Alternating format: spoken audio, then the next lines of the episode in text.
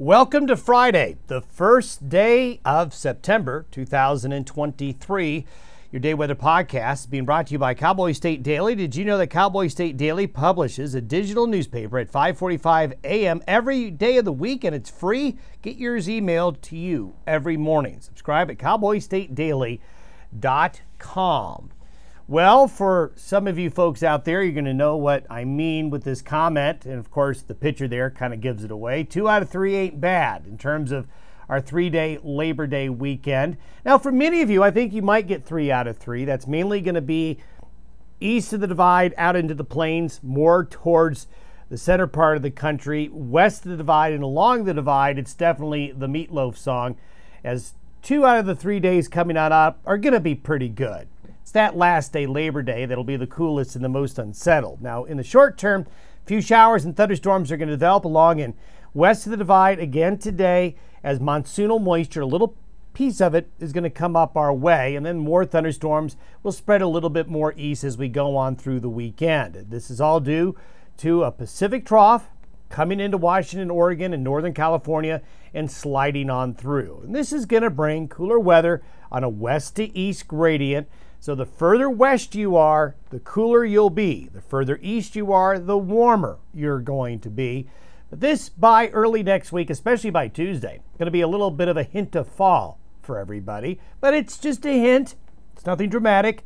We will have really nice weather come back right after that. In fact, uh, towards the middle to the end of next week, it'll be beautiful September weather we all know and love around here. Still getting a lot of super moon, blue moon photos coming on in. That big bright moon out there, quite remarkable all across, not only here, but photos from around the world showing just how intense that moon was. 15% brighter than average on a full moon since the moon was close. Take a look at the satellite imagery this morning. You can see that monsoonal moisture has really started to surge northward out of Mexico and all the way up into here now. Over the last couple of days, it's been down here, but high pressure here in Texas and low pressure in the Pacific Northwest acting together in the circulations to bring that moisture northward so that moisture is in place. So for Utah, western Colorado, Arizona, up into southwestern and western Wyoming, you're going to see some shower and thunderstorm activity today. Here's that trough of low pressure sitting across the Pacific Northwest, kind of just sitting there, spinning around here for the next day or two, and there you can see it. This will kind of meander. It won't do a lot until it gets a boot from this little kicker system up here later on coming out of the Aleutians. And that's what will start to push it east, especially by Sunday, Monday, and the Tuesday. In the meantime, it's just high pressure and a pipeline of heat and subtropical moisture coming up from the southwest. And here you can see it in the precipitable water. This is for noon today. You can see the dark green and the blue getting further pushed uh, northeastward into Wyoming and across the western areas of the United States. And uh, this is what we're going to see uh, for today, tomorrow. And then when we take a look and step through the thunderstorm forecast, this is where we're expecting the afternoon and evening thunderstorms you can be. Pretty much right underneath that monsoonal moisture plume. A little bit of scattered shower and thunderstorm activity elsewhere. This is Saturday. That moisture becomes deeper, more widespread, and that's going to lead to cooler weather there west of the divide. But you can see east of the divide here See all the brown? The air is much, much drier, much warmer here, much more stable, not much going on. But you get west of that black line there, and you're certainly going to have more in the way of shower and thunderstorm activity. This is for Saturday afternoon.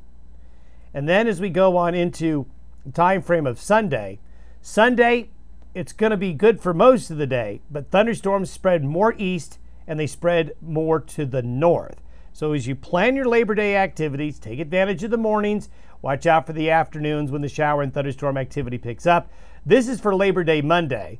Thunderstorms really increase and take a more northerly route there across parts of southern Montana, northeastern Wyoming, the western Dakotas there as that trough begins to move east. This is the uh, precipitation forecast through Monday afternoon and evening. So you can see west of the divide is the area that will be the wettest. The scattered showers and thunderstorms elsewhere. Out into the plain states here, you're just not going to see much going on weather-wise. I showed you this graphic yesterday. Yes, we still could see a few flakes of snow over the higher peaks of the mountains of far western Wyoming, but staying up pretty high in elevation. I, unless you're going to be camping very, very high. I don't see it snowing on your camp, but certainly it will rain a bit. And then we look at temperatures now. Let's step through what our temperatures look like for the three day weekend. What I'm showing you are temperature anomalies where you see the red and the darker, brighter colors. You're going to be above average with temperature, the blue and the green below average. So you can see for Saturday, still very warm for most of the region except for the West Coast and the Great Basin states. Sunday, you know, there really isn't a lot of a movement east of the cooler air, so still looks pretty good. But by Labor Day Monday, the bigger push as that trough begins to move. That's why Labor Day for a lot of the central and northern Rockies and the Great Basin will be noticeably cooler. Still very warm, though, for you folks in Nebraska and the Dakotas, eastern Colorado, into Kansas. You get three out of three really warm days. But that cooler weather spreads east, and by Tuesday, gets a bit of a bigger push as well and that's going to bring a little hint of fall. Many areas Monday and Tuesday and into Wednesday and next week, you'll feel a little bit of fall in the air. But after that passes through, this is by Friday. We see some weather that may bring in a front by next weekend, but by the middle to the end of next week, this is just really nice September weather that we all know and love in this region. So, just about what you'd expect for this time of year. Have yourself a great Labor Day weekend.